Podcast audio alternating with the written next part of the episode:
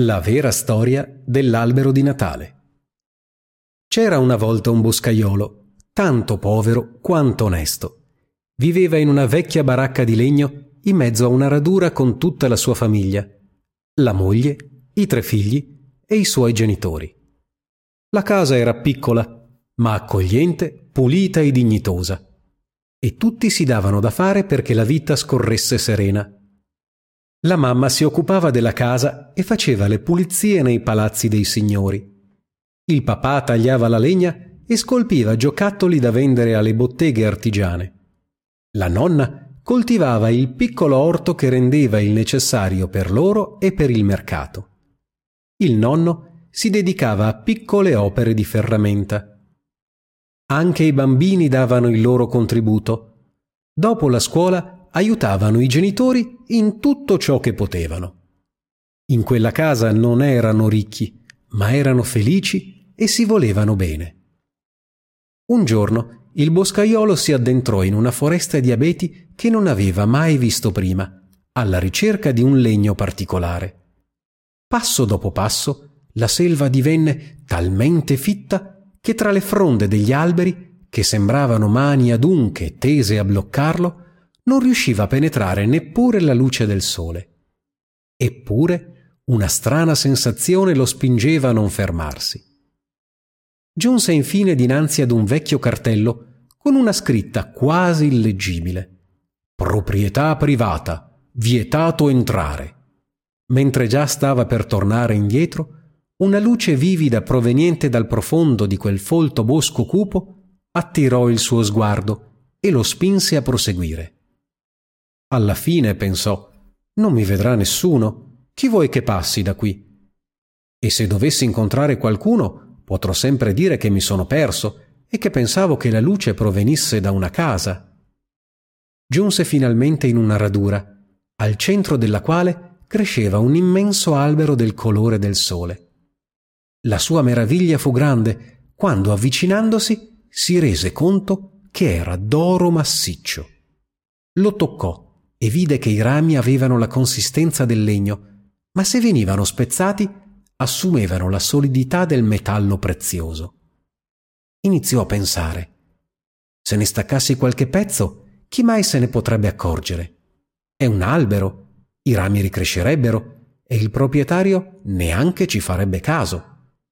L'uomo che possiede una cosa così prodigiosa nel proprio giardino è di certo eccezionalmente ricco e anche se io gli porto via una piccolissima parte del suo oro, non gli dispiacerà, anche perché io ne ho di sicuro molto più bisogno di lui.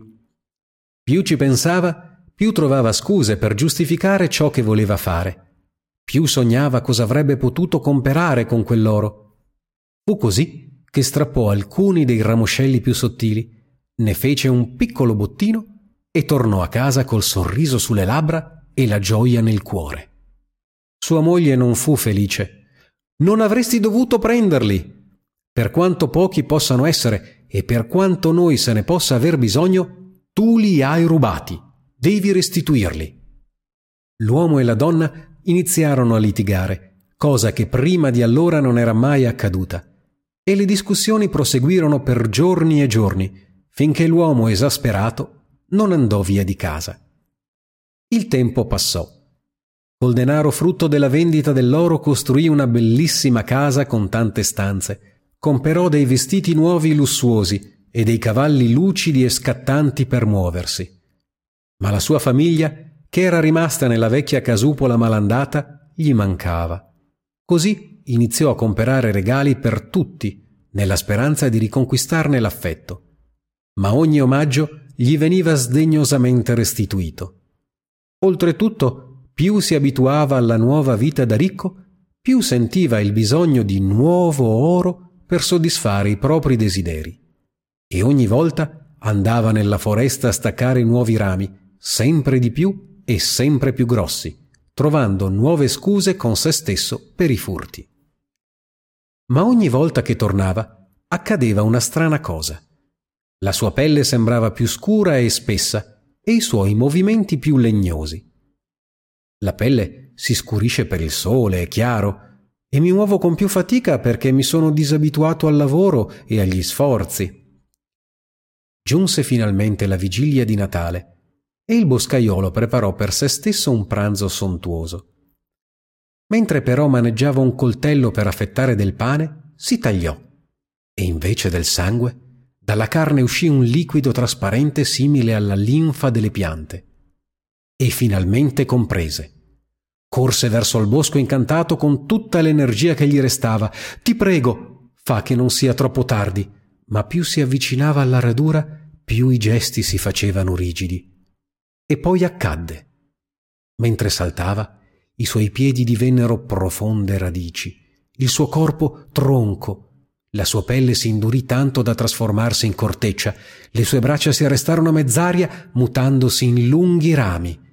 I suoi capelli si convertirono in fronde e la sua bocca spalancata in una profonda cavità. Anche lui era diventato una parte di quella foresta, nella quale ogni pianta era stato un essere umano.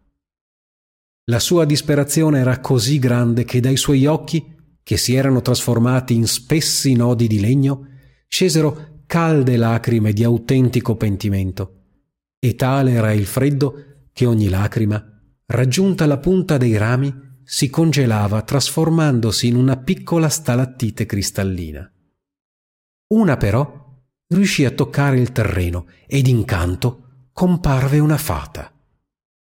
La tua avidità era stata punita, così come quello di molti altri prima di te. Ma tu sei stato il solo a provare un sincero rimorso. Va, e che questa avventura ti sia d'insegnamento. Il boscaiolo, magicamente tornato essere umano, non poté che ringraziare la buona fata e, tornato a casa, vendette tutti i suoi averi distribuendo il ricavato a chi ne aveva più bisogno. Poi, col cuore pieno di speranza e timore, tornò a bussare alla porta della sua vecchia baracca e fu accolto con tutta la gioia e l'amore che gli erano mancati fino a quel momento. Decise però di conservare per sempre la memoria di quanto era accaduto, come monito affinché mai più l'avidità potesse impossessarsi di lui. E ripensando a ciò in cui egli stesso si era trasformato, si recò nella vicina foresta, abbatté un piccolo abete, lo portò a casa e in ricordo delle proprie lacrime lo decorò con piccole sfere di vetro cristallino. In breve tempo la sua storia fece il giro del villaggio poi dell'intero regno e si diffuse poi anche in quelli vicini, fino a raggiungere i confini della terra. E tutti, colpiti e commossi, presero l'abitudine a Natale di tenere in casa un abete decorato con gocce di vetro o cristallo e di porvi sotto i doni, in ricordo dell'uomo che a Natale aveva donato tutto per tornare ad essere felice. Buon Natale a tutti.